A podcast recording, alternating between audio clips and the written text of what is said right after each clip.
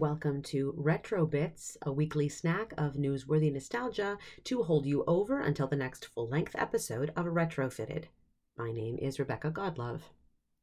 On March 19th, 1987, America watched in fascinated horror as one of its first, but far from last, evangelical Christian sex scandals unfolded.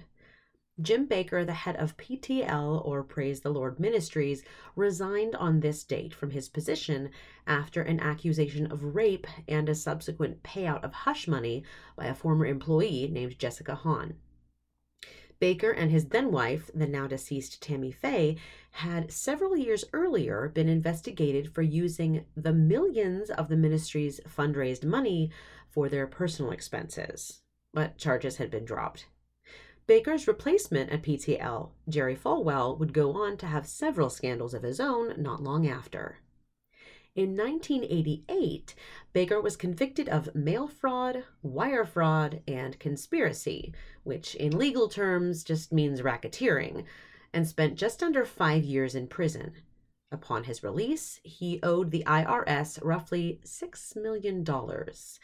He's back on the airwaves today, remarried, and having disowned his previously beloved prosperity gospel message.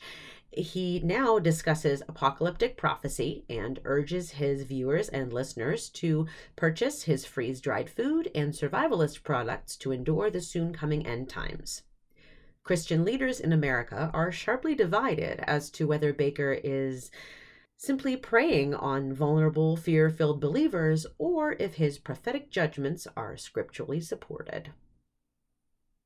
As always, friends, be wise and be well.